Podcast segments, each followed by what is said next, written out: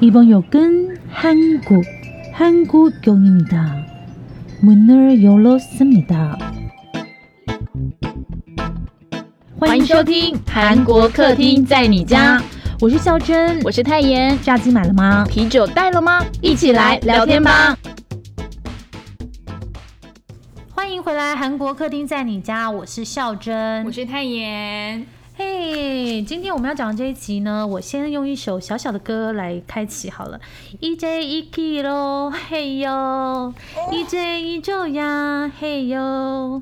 그대생일그대에게선물했던모든의미를잊어요哦，我一机智医生，我是一周四我所有，就是很想唱，你知道吗？因为你知道不能够整集就是一直到后面一直唱歌，所以只好前面就把它唱出来。哦，所以就是你刚刚跟我说你要丢这个球 给我，那我要讲什么呢？我觉得我看完《精致医生生活》，我觉得根本就是李易俊的每一集。哎，他最后一集还没看好不好？中秋节这么长的时间都没有看，他到底在干嘛？各位，《精致医生生活》要看的时候是需要一点仪式的，你会想要在。都不会有人吵你，赖也不会想起的时候，认认真真的一个半小时献给他。但我就是没有这一个半小时。我以为只有看南宫明的《黑色太阳》才需要这样，因为心情需要很大的平复。没有，你就是很想要每个细节都不要错过啊！因为这个被称为神剧，也是在每个人的人生中应该会多少占有一点点一席之地，可能百分之一的一个空间都会给他。Oh my god，也是哦。总而言之呢，这个第二季终于结束了，而且到这个时候已经过去两周，我们现在可以聊了吧？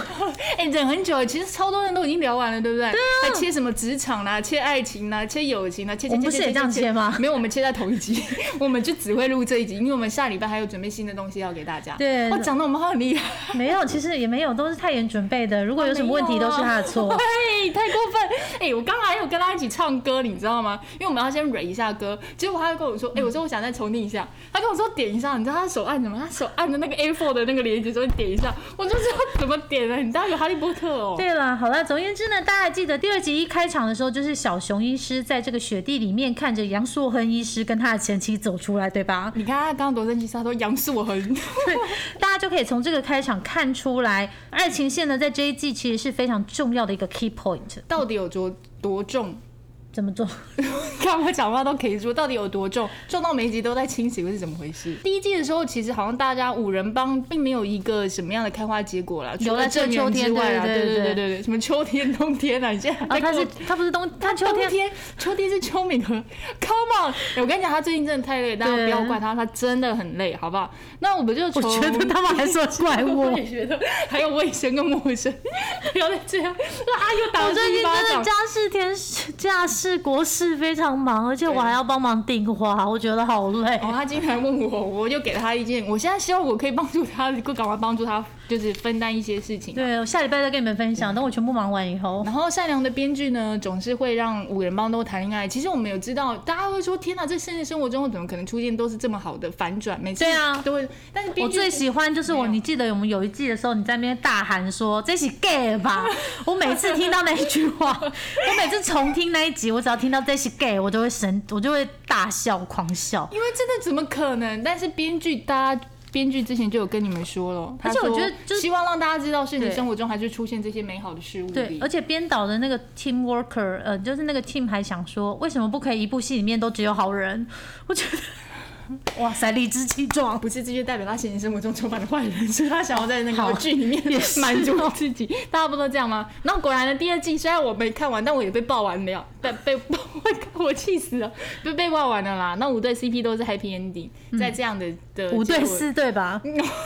你看，哎，我们这我们这一集真的很对不起大家，你们一定会很想揍我们，因为超不专业。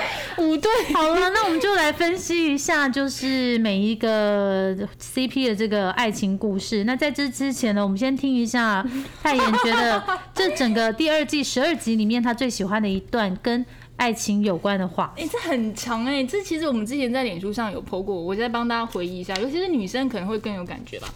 因为在蔡颂和有说过，再等等吧，一定有转机。我以前恋爱的时候，每次吵架后，我总是想要快点解决，硬在百忙之中挤出时间通话见面，深度长谈大道理，真的是太累人了。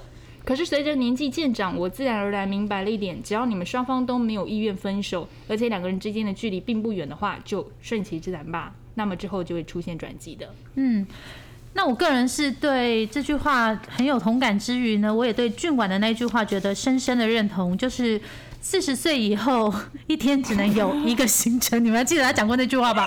哎，关于那个对话是。我已经四十二岁，然后涂彩雪怎么说？教授，我四十一。然后我就想说，天啊，俊晚，你讲的真的？可是我是从大概二十八岁以后，一天就只能有一个行程。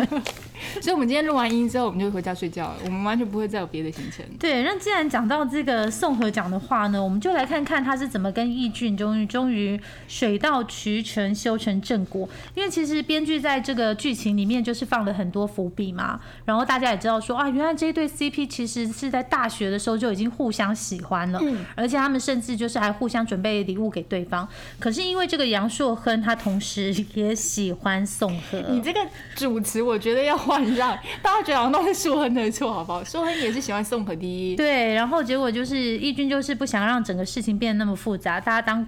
朋友就好，所以他就默默把这个心意折起来，然后放在自己的心里。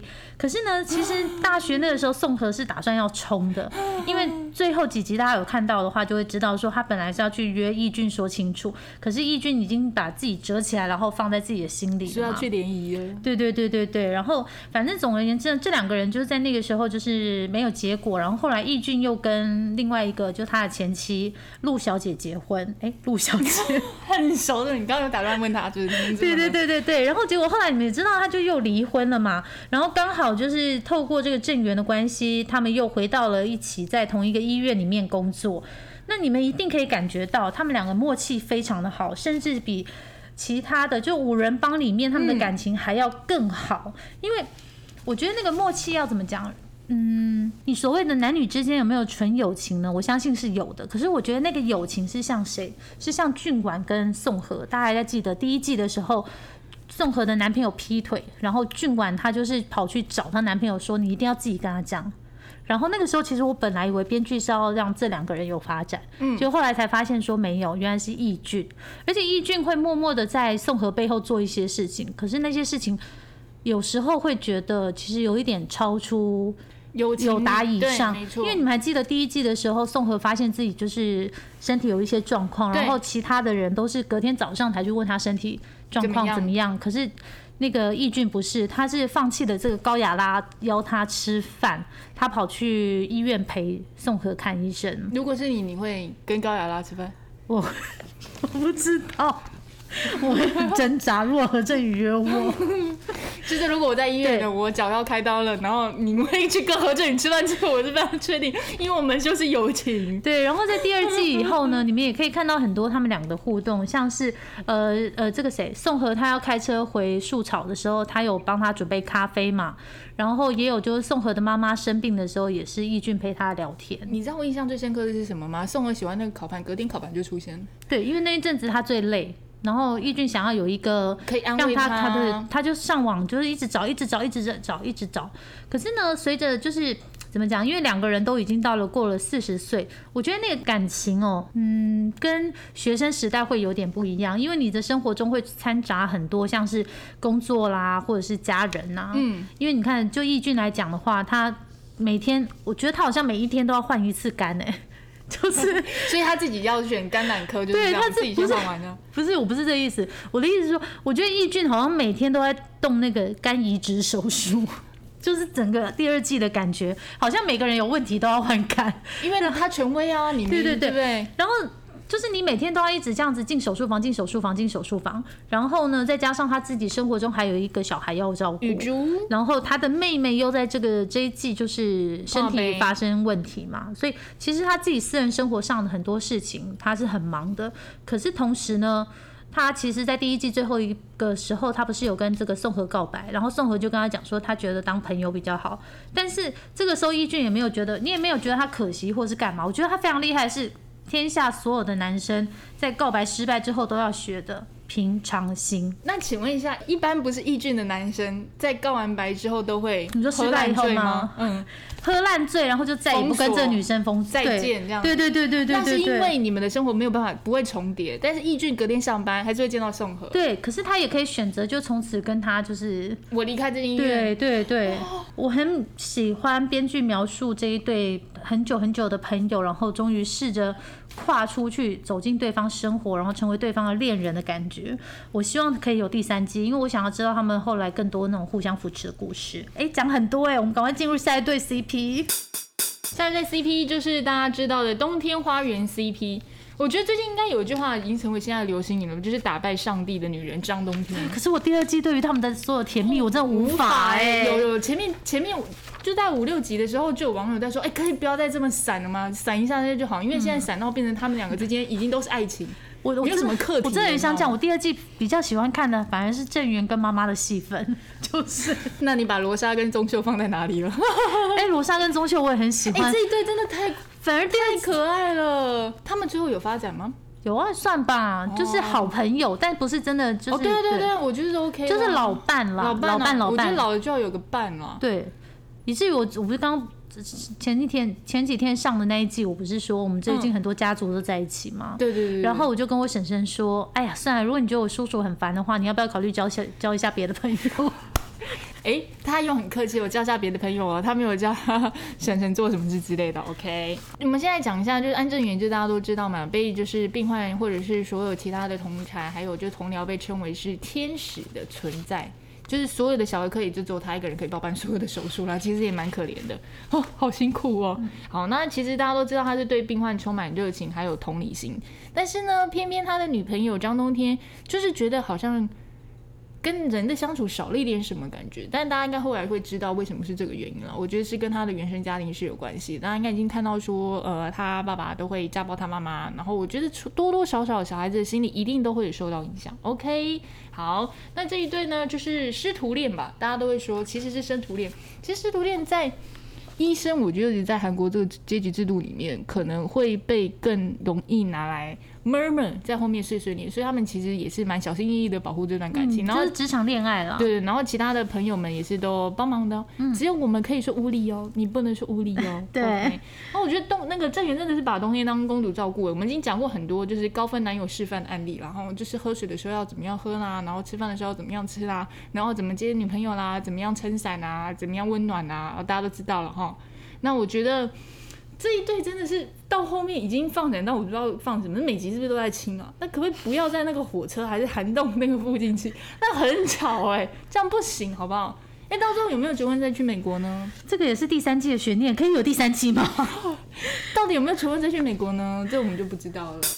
好啦，那接下来就讲那个上一季的时候我的最爱金俊丸医生等一。下，那这一季呢？这一季我觉得我前半段是爱着义俊，因为我觉得他真的很好我。还是爱着你。对，然后后半段的话，就是最后几集的时候，我个人就是还是蛮喜欢俊玩的。对，等一下，那你就还是俊玩啊？你到底在讲什么？没有，就是随着剧情推演的，因为我觉得就是最后一集的时候，义俊就是，哎，我不知道怎么跟大家讲我心里的那种感觉。我喜欢暧昧不明的时候互相推拉，但是真的喜欢了，然后开始做一些情侣的事情以后，我就不喜欢看了。我懂，我也是没有办法看他喂他吃东西。对对对对对对对对。然后呢，接下来就是这个鸽子 CP 嘛，就是金俊婉跟那个易俊的妹妹义纯。那上一季的时候大家都知道了，那他们都是到后来义纯就是去欧洲念书嘛，然后俊婉就是还是留在韩国工作。然后第一。第二季的前半段的时候，就是分手了，然后大家自己去看，不要讲太详细。反正总而言之呢，他们在第二季的最后呢，算是复合了，因为同样又重复了第一季最后的场景。俊婉又去到这个易纯工作的地方，然后找他，因为我觉得他们两个。嗯，在爱情里面哦，我觉得非常非常值得赞许的一件事情是，因为其实他们算是当初是因为误会而分开嘛，可是他们其实彼此都是还是喜欢着对方，然后就是透过这个哥哥红娘帮他们牵线，又再次见面以后，他们没有就是互相隐隐藏彼此的心情。你们还记得叶纯那个时候在咖啡店跟这个俊王见面的时候，然后他就突然间就跟俊婉说：“可是欧巴，我到现在就是还是很喜欢你这样子。”我觉得就是你要坦诚自己的心情，然后给对方，对方才会知道。各位女生，你们千万不要去想男生会猜到你在想什么，他百分之二十五点五是猜不到的，然后另外百分之七十呢是。他可能猜得到，可是可能只会猜到百分之零点零一，而且就是很奇怪的那种猜法。所以，如果在爱情中，你对这个人还有就是留恋，或者是其实你跟他分手之后，你还是很想念他，然后他当时又没有其他对象的话，我还蛮建议你们就是开诚布公的，好好的聊一聊你们两个之间有什么样的问题，然后不能不能解决，再去看看要不要继续走下去。然后这一对 CP 里面呢，除了刚刚跟大家就是劝世的这一段话以外呢，我觉得最重要的就是透过易纯，谢谢易纯，让我们知道下一段韩国的旅行呢，就是我们要去昌原，好吗？大家还记得吗？他说昌原的干炸酱面才有荷包蛋，用这个来区别什么是炸酱面，什么是干炸酱面。我为了这一段话呢，我跟你讲，我看完那一集以后，晚上就在搜寻，我还 follow 了昌原美食的 IG。天哪，我太想去昌原，怎么那么多好吃的食物啊？而且风景又漂亮。因为我前阵子在追的另外一部那个韩剧叫《直到疯狂》，它也是在春天的时候在昌原拍的。因为昌原其实就在镇海旁边，镇海很多樱花嘛。嗯，镇海里面的镇海旁边，我有点忘了，大家可以去查一下。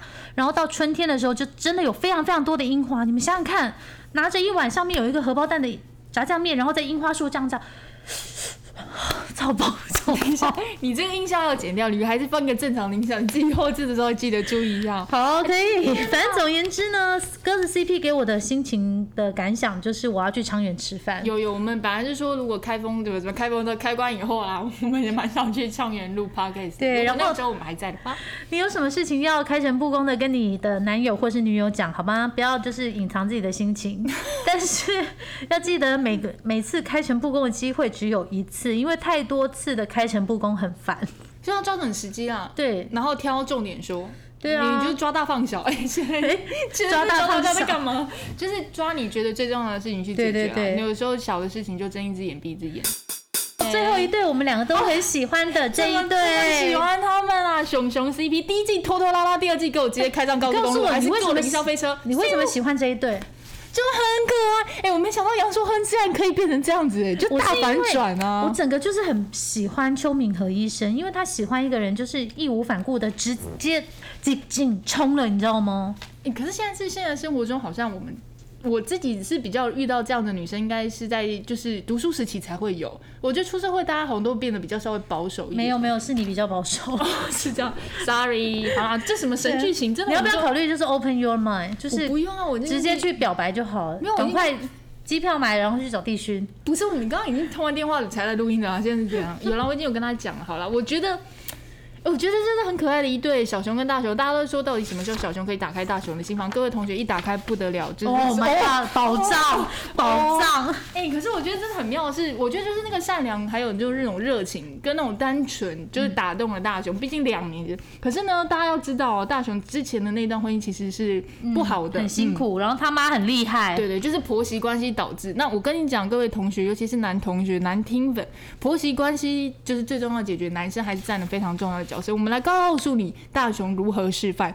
他那第二季一开始的时候，前面几集就铺陈告诉大家说他要去美国的这件事情，然后大家觉得哎、诶怎么都要去美国？但后来都没有在讲，一直就是不管是罗那个罗莎，就是郑源的妈妈有在跟郑源提起之后，大家也都没有在知道这件事情。那放这个消息为什么是罗莎知道？就是因为要放给他妈了。那对对嘛？因为罗莎比较会跟那个硕恒的妈妈在一起玩耍这样子。各位同学，让我们觉得非常厉害的是，要打败这个大魔王妈妈，重启恋爱王妈妈，要重启恋爱呢，真的要帮未来的女友不断的铺路，对不对？就是。哎、我真的没有想到，原来去美国是为了要帮小熊铺路。跟他在一起之后，让他小熊扮白脸，跟他妈在他妈面前说：“我爸，你不要去，你还要在家里照顾妈妈。”结果妈妈就很感动，天哪，这个女友怎么这么女友？这个女友怎么这么好？结果两个人就在一起，然后妈妈就不会讲话，帮我儿子留下来。这个所以一定要有第三季，好不好？我真的好想看看秋秋跟那个他妈妈过招。而且你们有发现一件事吗？就是秋秋第一次遇到这个大熊妈妈的时候，大熊妈妈也是画绿色眼影，哎，那个绿色眼影不就是只有秋秋才会挑战的妆容吗？所以他们其实婆媳应该是 match 呃，在眼影这个时尚方面是很合的。除了这个秋秋的婆婆未来婆婆以外，我自己也很想要敲碗，就是秋秋爸妈可不可以再度出演？因为我没想到说原来那个。导演找来客串的是那个《寄生上流》里面的张慧珍，大家还记得吗？她在《爱的迫降》里面演那个女二的妈妈，那个时候就已经很好笑。然后还有那个《黑道律师文森佐》里面那个剪刀手崔德文，哦，对对对对对我觉得他们两个一出现在那个民宿，因为秋秋家就是开民宿的，然后出现在那个民宿招待俊婉跟那个小硕亨的时候，哦，真的超好笑。而且我觉得张慧珍真的超级会演，因为你们你们去看，你们去看小熊医师呢，在跟那个大熊讲话的时候，有时候会笑起来，然后眼睛眯成一条线。然后张慧珍在跟那个这这个俊婉跟硕亨在聊天的时候，也是会这样眯成一条线说，嗯嗯嗯，这样你知道吗？然后我想说，天哪，就是张同一个模子印出来，你说他们是母女，我也相信哎，所以我觉得张慧珍真的太会演了，拜托敲碗第三季好不好？都是蓝色的眼影，对不对？我记得都是，就说这种妆容果然会是女儿就会变成这种妆容啊，因为看着妈妈这样画。然后我觉得真的是。谁说他是大熊？我觉得是狐狸吧，就是第二季完全开了，因为他可能因为上一段婚姻之后，他知道怎么去经营下一段婚姻，所以那天我们跟荒谬大师在讲离婚男到底可不可以这件事情，你觉得呢？可以啊，为什么不行？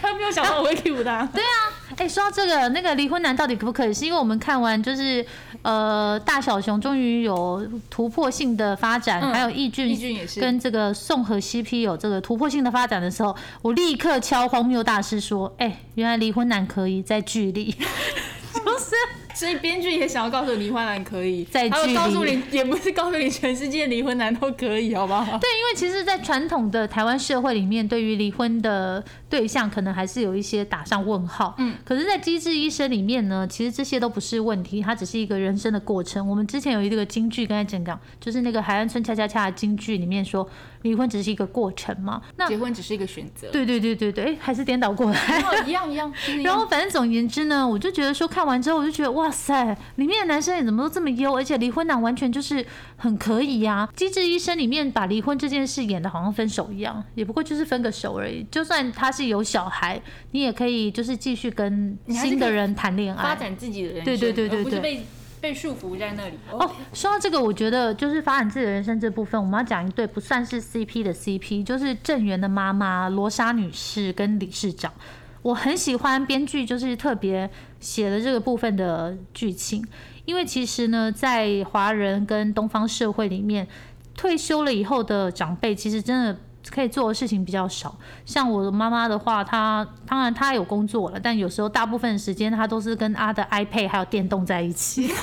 她的 iPad，而且是你贡献给她的 iPad。对对对对对。然后可是呢，像郑源的妈妈，她就是搬到一个比较乡下郊野的地方，然后每天就是去种种花，然后他也很在乎自己的健康状况，会去做健检嘛。然后理事长也会常常来找他，然后包括这个硕亨的妈妈跟理事长的弟弟四个长辈呢，他们其实就是茶壶，对，常常可以聚在一起玩的朋友，可以聊一些就是呃对于人生的看法。特别是这个罗莎妈妈，她除了不希望她的小孩去再去当神父之外，其实她的小孩做什么事情她都无所谓，对不对？因为三个还是四个都当神父了，真的会崩溃了。我就是觉得说，他们在发展他们老后的生活之余呢，保持自己的健康，然后也很充实自己的人生。虽然说他跟理事长是青梅竹马，小时候可能 maybe 有谈过恋爱，可是后来因为长大以后政策联姻，各自娶了不同的对象。可是，在各自的对象都往生了以后，他们也没有避嫌呢、就是。再回来做朋友，就是老来伴的感觉，我觉得这很好哎、而且我觉得他们的孩子也都蛮蛮认同的啊、毕竟看郑源就没什么话都没讲过哎。另外就是透过罗莎跟这个理事长，我们才发现说啊，原来在长辈的心里呢，孩子真的是随时有可能往长辈的心里插了一把刀。因为罗莎跟那个宗秀，就是理事长的反差，就是说他一个儿子是在身边嘛，然后宗秀的小孩好像有一个是在国外，然后我他其实编剧有好几集是在描述说，这个钟秀的小孩一直跟他拿钱，嗯，然然后有人说宗秀不想跟他拿嘛都，说反正你离开了还是要分给我们，为什么不先分给我们？对对不对？我我觉得那这怎么可以讲这种话？你这种话讲不出来耶。而且因为那两个儿子在里面行述的是被行述蛮优秀的啊，而且从头到尾没有看到这两个小孩的很厉害。然后就插了两个角色在里面，对对对就不用任何演员。对对对，他可能就是不想要去强化这两个人是长什么样子。哦 OK，就那个理事长就一直跟罗莎讲说，啊像郑源这样的小孩，真的这个世界上只有一个，大部分的小孩真的是像他的小孩。但是你刚刚说你无法想象，对不对？可能 maybe 也许是因为我们现在生活就是没有很大的野心，或者是有很大的忧虑。企图或者是什么？因为有一些可能想要创业，或者是他比较呃不太喜欢工作的人，他们可能真的就是伸手回头跟爸妈要钱。当米虫也不是人人够能当的耶，像我们两个就没有当米虫的特质啊。我们确定吗？我我其实很想当米虫，但是因为我爸妈太可怕了，所以我没有办法当米虫所以。我们没有这个特质啊，你懂吗？因为我们光是第一步惧怕，我们就跨不过去。因为我怕我当米虫就会像苍蝇一样被啪，真的好像，你知道那天我就跟我妈说，哎、我想要当米虫。然后呢，我妈第一天跟我说，好啊，你来啊。然后呢，然后跟你给我吃少一点。好累哦。总而言之，我蛮喜欢这一部戏在亲情里面的描述啦。然后友情当然也是很重要啊。我觉得友情大家一定都知道，这五人帮的感情，是那种有点黏又不太黏的感觉。其实大家可以多多少少知道，如果我们现在有参加同学会或是其他的聚会，其实可以发现大家聊的话题已经开始随着年纪的增长，然后还有环境的变迁，跟你相处的环境已经有一点走掉了。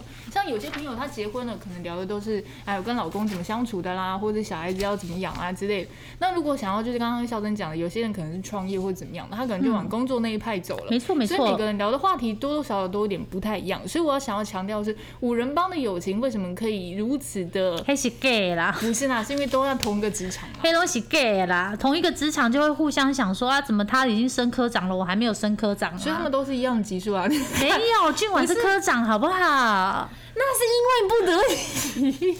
黑东西 gay 啦，那郑源也可以是科长啊，反正小儿科从头到尾永远都只有他一个对不对？所以我觉得可能大家会知道，其实有人说距离不是问题，但距离的确还是存在一个可以，你知道怎么样？粘着剂吗？一个催化剂，让大家的感情还是可以更好啦。尤其是在同一个职场，然后尤其想想看，大家是从大学在一起，那种革命有没有想要干掉教授的革命？不是，我是干掉教授是指 考试要考及格嗯 over 教授的那种，然后一起念书，然后一起进入医生。大家可以知道，在里面大家会有去描述那些什么实习医生、住院医生，对不对？他们的情感是非常深厚的，因为不是你值班就是他值班，然后还有一起值班，因为怕会减少失误嘛，大家都演过嘛，所以我觉得。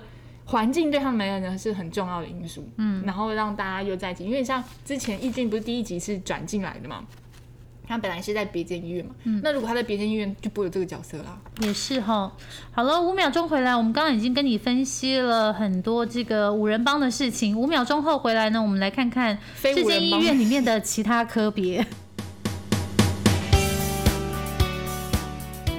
你现在收听的是韩国客厅在你家，我是孝珍，我是太妍，我们今天的主题呢，就是《机智医生》第二季的大讨论。刚刚呢，已经跟你们讲完了五人帮的故事呢，我接下来我们想要跟你们聊聊在这一间绿地医院里面发生的大小事。就是非五人帮的故事啊，我们觉得它也是蛮重要的啦。OK，就是这次就是回家的时候，我就问了太妍的爸还有太妍妈，就我爸跟我妈了。哎、如果你们要当医生的话，你们想当哪一科？然后我爸说他要当胸腔外科，我妈说她要当神经外科。所以各位同学，我爸就是俊伟，我妈就是宋和，但他们两个就是在现实生活中有结合啦，好不好？那我觉得这是个梦想，因为现实生活中，我觉得大家应该要选的都是牙医跟医美吧。没有，现实生活生活中我要当医师娘。那你一定会选牙医跟医美的医师娘吗？嗯，不一定耶，我比较想要一些心脏外科之类的。因为怕你后心脏病的时候，就叫你老公直接帮你看，就觉得什么东西啊？好啊，那我觉得呢，这其实也埋伏了一些事情，因为大家可以知道，他们呃五个人的角色嘛，就是妇产科那些，都是在医院其实蛮吃重的科目，尤其是现在可能越来越少志愿生愿意去选填这个，比如风险高啦、纠纷多啦、什么什么什么等等。好，那我们今天都来讲一下，我们你没有看到的绿地医院到底发生了什么故事。其实要成为一个医生，大家在里面可以发现，第二集特别有去抓了一些某些科室或者某一些医生的职位，去描述他们从一个菜鸟医生要成为一个专科医生，然后到教授，一路上会发生了什么事情。那我们来看一下哈，从菜鸟到教授其实一段路啦，就是如果以韩国医院的阶级来看的话。有教授，教授里面有正教授、副教授、助理教授，然后还有研究专任医生，然后还有住院医生，还有实习医生。实习医生大家都可以知道，就是那个那一对双胞胎有没有？他们去每个各个科室轮流实习。那住院医生就是都要待在医院，就是所谓的值班呐、那住院医生如果发生问题，你就要先找研究医生。研究医生有问题，发现他不能解决，再找教授，所以是层层上去的哦。大家如果不要打破，打破你一个人在这个医院就很难生活下去了。嗯，给大家一个小知识哦，如果你看病的时候要找教授的话，在韩国是要多付一点钱的。嗯，好，继续，然后呢？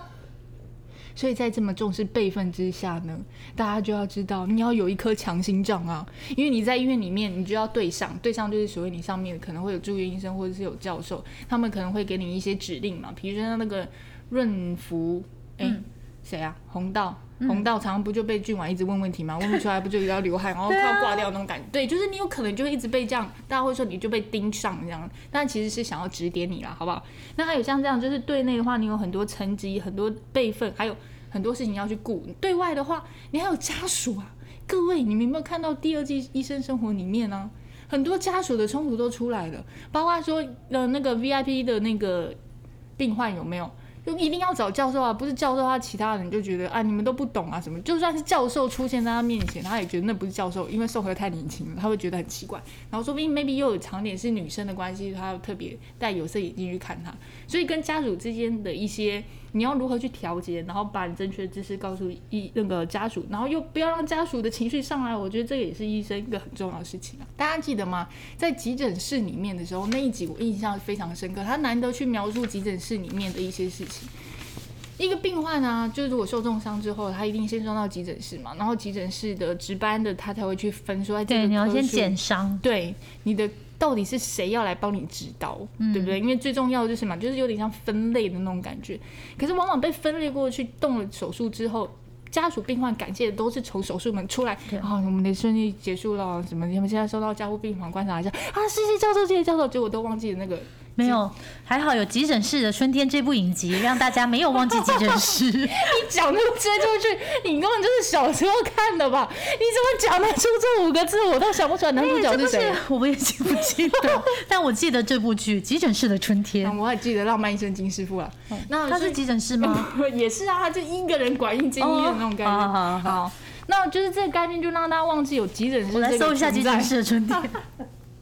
有急诊室医生的存在，所以让很多急诊室里面的一些小小菜鸟的医生就会觉得啊，我这么细心照顾的病患，结果病患只记得谁谁谁帮他开的那个教授的名字，所以常常就会发现啊，我真的是有点小小的心灵受挫。但我记得急诊科医生是的科长是这么说的：不要忘记，当医生最重要的就是救人命。如果那个人命救回来，你觉得其他一切都是值得的。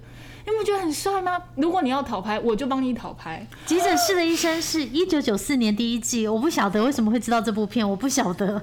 二零零九年播出最后一季，我可能是看最后一季吧。那那个我生了吗？你刚才讲的第一季我生了吗？一九九四。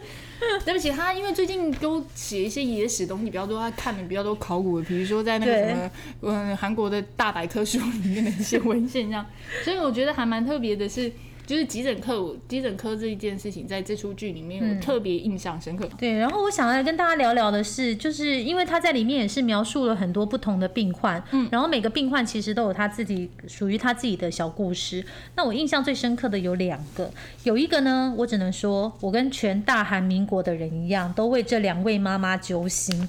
大家记得吗？前四集的时候，有一对妈妈是这个恩智的母亲跟敏灿的母亲，吼，他们两个的小孩都需要换换心脏。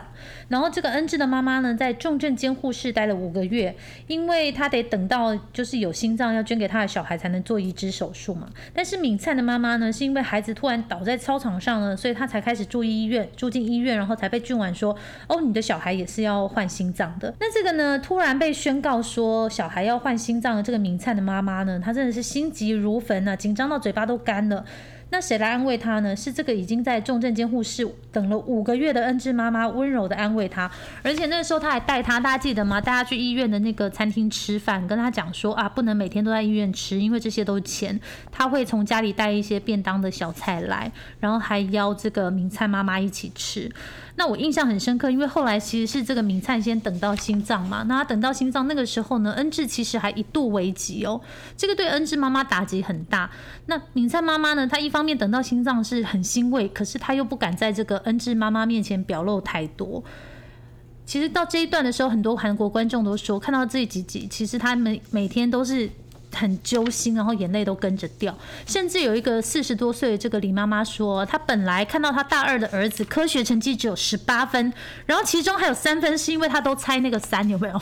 然后猜中，然后本来她想要狠狠的骂儿子一顿，可是她就是看到这个恩智的妈妈，就是我刚刚说等了五个月的那个妈妈，她终于等到心脏，然后敏灿妈妈就是着急的在那个重症监护室外等着，想要看就是她的这个战友的小孩开刀的结果，然后互相拥抱哭泣的时候，他看到这一幕，他就一边哭一边决定他不要生孩儿子的气，只要儿子健康就好。各位同学，当你们要考期中考之前的前一天，前一天就要让你妈看哦，你当天看是没有用，你你妈一定会打完你才去追剧。真的，申元浩导演，你知道你救了一个只考了十八分的 小孩吗？他还是会被打啊，迟早的是他妈哭完之后还是会去打。然后呢，其实演这一对妈妈的李智贤呢，跟李恩珠呢，他们都是九十九学号，因为韩国说那个九十号同一个学号就是同一班的同学嘛，然后他们都是学号九九的同学，然后他们两个也是朋友哦。那个时候去试镜要去演那个机智医生的时候，其实他们都不知道对方是要演什么样的角色，然后后来才知道说啊，天呐，原来我们是要演这两个是有关系的角色，而且两位都是从大学路出身的演员。然后那时候呢，就是韩国报纸，因为我刚刚看到这些资料都是一个韩国的报，他们接受一个韩国报纸的专访谈谈到的事情，结果就记者就问他说：“哎，你是怎么在大学路生存的？因为你们记得吗？那个泰妍有说金宣虎就是大学路演那个舞台剧出来的嘛。然后这个李智贤他就说：哦，我只记得酒。” 因为你知道太苦了，很苦啦，每天下班下演完回去之后就喝一杯。然后这个恩珠呢，就是其中一位妈妈就说，她二十多岁跟三十多岁的时候，朋友都走了很多。然后那个时候，她觉得自己其实已经没有希望了，因为其实等到她三十多岁的时候，她要当演员可以得到的角色其实非常有限。所以那个时候，其实她有有一点讨厌自己，因为觉得自己非常非常的渺小。然后直到就是今年接到这个机智医生的角色之后，她终于发现说，哎，原来小角色也是非常的重要，没错啊，对不对？这个故事我看我那天那个时候看到的时候，就一直很想跟听粉分享，因为它里面不管是从戏里或者是戏外，原来都有包含这么多的故事，然后。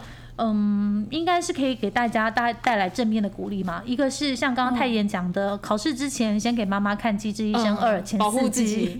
然后第二个呢，就是如果你的就算你收到的是一个再微小不过的小角色，你好好演的话，你也是可以感动全国的观众。另外一个我印象很深刻的病患呢，他就是那个张宗吉，大家还记得吗？他是在木浦海边工作，然后赚的很少，还要把钱捐捐出去的那个大叔。记得记得。对。然后上次二点五季的时候，我有讲过他，他那个时候很辛苦的完成了一个肝肝脏的手术嘛，然后就我就想说这个编剧。到底为什么要这样写？因为他后来动完肝脏手术之后，心脏又有问题，又要动手术。还好那个手术俊婉帮他成动成功了。然后他还有一个就是八十多岁的一起住同一个病房的长辈来关心他说：“哎，你才六十多岁还年轻，你要好好维护你的身体。我八十多岁都动完了。”然后后来他回来找义俊复诊的时候，还说义俊就说：“哎呀，你这样以后就不用那么常上来首尔，也很累。”然后他就很开心跟义俊分享说：“哎呀，我儿子在首尔找到工作啦，我搬来首尔啦。想不到我这把年纪。”还可以来首尔住。这个讲完了之后，隔几天没他就脑中风被送进来，然后就走了。哎，我看那时候看到我很冲击，因为通通常大结局不是都要这全部都是要开心的故事吗？可是编剧却在这个大结局里面安排了一个生老病死。哎，好不好不符合他们哦？不然他们不是说整出剧都要是好人吗？好人然后好结局啊，他也是好人，但是就是没有想到说他会给大家看这样的一个意外。我我我想可能编剧想要传达给大家的事情很。多啊，就是人生真的是无常。其实，在这个无常的同时呢，如果万一你真的知道说他在后来知道，呃，就是会因为脑中风走掉的话，前面这些努力要不要做？要啊。我我其实有思考过这些事情哎。后来我想到一个重点，就是因为他前面有做过这些事情，他至少有来首尔住一个多月，然后过了幸福的生活。也许这一个多月对他来讲是人生很重要的一部分。嗯，然后看到他儿子有一份工作，尤其就是在营收。好了，总而言之呢，就是这两个病患是让我印象很深刻。然后在此呢，我要呼吁编剧，你加油好吗？一定要把第三季写出来，可以吗？因为我想要看到秋秋有没有跟她婆婆见面，还有罗莎跟理事长去了朝圣之路吗？到时候应该没有疫情了吧？你们可以去跟拍吗？哎、说不定他们开了一个综艺啊，罗莎中秋，然后赢首尔记，哎，赢朝圣之路，你们记得吗？那个失败的技术就是去那一条。安正元有没有跟冬天求婚啊？那个画面会给我们看吗？我前几天有看到网络上有个新闻说，第三季没有办法拍的原因是因为剧本难产，因为第三、第二季的剧本其实都是演员都是很难拿到的，嗯，对，就是写的很辛苦。你有没有觉得其实第二季的剧本前面写的比较好？有在中间有换班底吗？没有换班底啊？累了，有可能。那我是想跟编剧说啊，我们都已经给你这几个悬念，你就在这个地方好好发挥你。看一个一集也才能四集而已，你多写一个写个十二集，我帮你寄信给他了。好好好。啊，还有还有，宇宙跟莫内到底有没有？哦，哦，对对对，我们可以看到莫内本人吗？罗 PD 又要再出来到底为什么我们看到的不是莫内本人，是莫内的爸爸？因为莫内爸爸比较有演员欲，好不好？他他不想让他女儿出来，他自己很想演这样。好了，在这一集的最后呢，我们一样在每集机制呢都要跟你们都要唱分享一首歌。这首歌呢，就是我礼拜一的时候说过我。记错的歌，在哦十二集大结局的时候，宋晨他们那个乐团唱的歌，哈，就是一个乐团，我非常喜欢，我还有买他的专辑叫 Love Holic 的歌曲叫 Butterfly。这首 Butterfly 呢，其实是二零零九年电影《国家代表》的主题曲，那台湾呢是翻成 B 咖什么的，反正我不记得。国家代表啦，不是，不是台湾是叫 B 咖大集合吧？对对对，我都记得是国家代表。国国家代表是它的韩文正式名称。那我会记得这部戏呢，是自从我爱上何振宇之后，我就有去搜寻何振宇历年来演过的所有的片，然后全部看一遍。爱屋及乌，所以就是因为这样，我去看了这个二零零九年的《国家代表》这部片。然后你知道吗？这部片很值得你们去看哦。除了它故事很特别，也是那一年的卖座冠军以外，里面有很多现在的大咖，像是何振宇啦，然后陈东烨、陈爸，就是《机智医生》里面的大哥。重点还有金之硕，哎，就是还有金东旭哎，对金，他们两个居然都有金东旭，我本来就记得，但是我后来就是去看了以后才发现说，哇，天哪，原来连金之硕都有演这部片。嗯，它的主题曲就是 Butterfly，就是在说你可以很努力的像蝴蝶一样展翅飞翔。我补充一下，他在里面是有点像在滑道里面溜冰的那感觉。对对对对你知道那个舞台现在还在吗？那个跳台。就是大家可以去观光。对，因为之前那个带轮子的家啊，有没有就陈大哥他有邀那个金东旭来当嘉宾，嗯然后他们就一起去去了回去看那个状哇，好况。感动哦然后哦！哇，我真的觉得那个很酷哎，有机会我们也可以去。我不要，我要去昌原，给我给我荷包蛋炸酱面。我我我我我好好，我等下去路边摊买给你，好了，。就是为听粉献上这一个小段的 Butterfly，我们要唱喽我。跟你讲，这个超高音，我跟你讲，秀珍超厉害。刚刚试唱的是压低音吗？哦，你刚刚试唱的时候下翻我，你根本舞台剧大学录来的。好了，开始喽，你们可以走掉。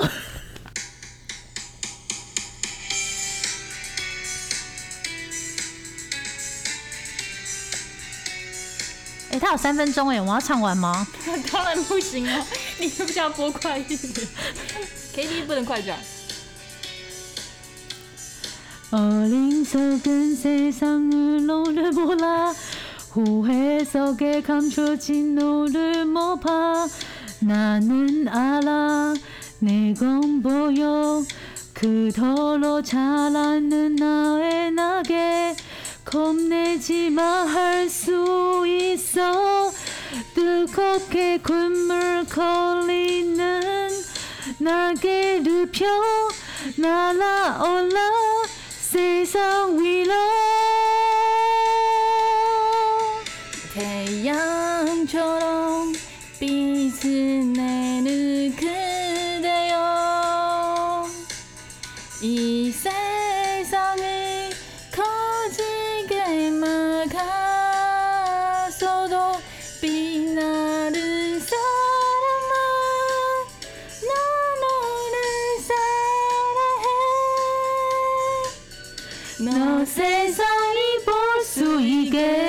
있게 날아줘 머리 哎、你刚刚忘了降 key 好不好？你这个这个是杀人杀哎、了我！各位还有可以听第二遍的机会哦！他们没有想要听哦，你比较想要听一句唱我就开始了，三二一。 kok여버린 것처럼 아플 때도 쓰러진 나무처럼 초라해도 너를 믿어 나를 믿어 우리는 서로를 믿고 있어. 심장의 성을 움켜봐. 힘겹게 접하 놓았던 날개를 펴 날아오라. 세상 위로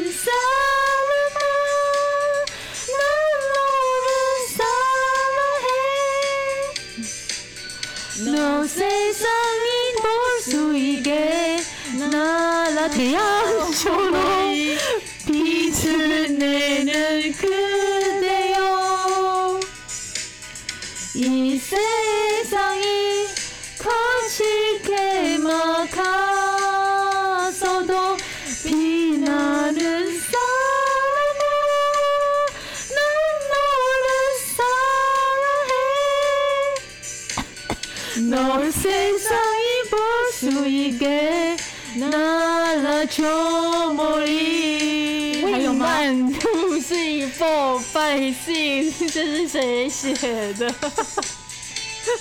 哎呀，我本来想要在网络上 copy 歌词回家练一下啊。哦，太好笑了！哎，应该没了吧？没了没了没了，这样就是那个非要的状态，就这样。是吗？好了，谢谢大家收听这一集《机智医生》，那我们就要在这里跟大家说再见。希望大家可以听下一集，又有大家喜欢的这个企业的故事。大人味道，大人味道。OK，安妞，B Y E。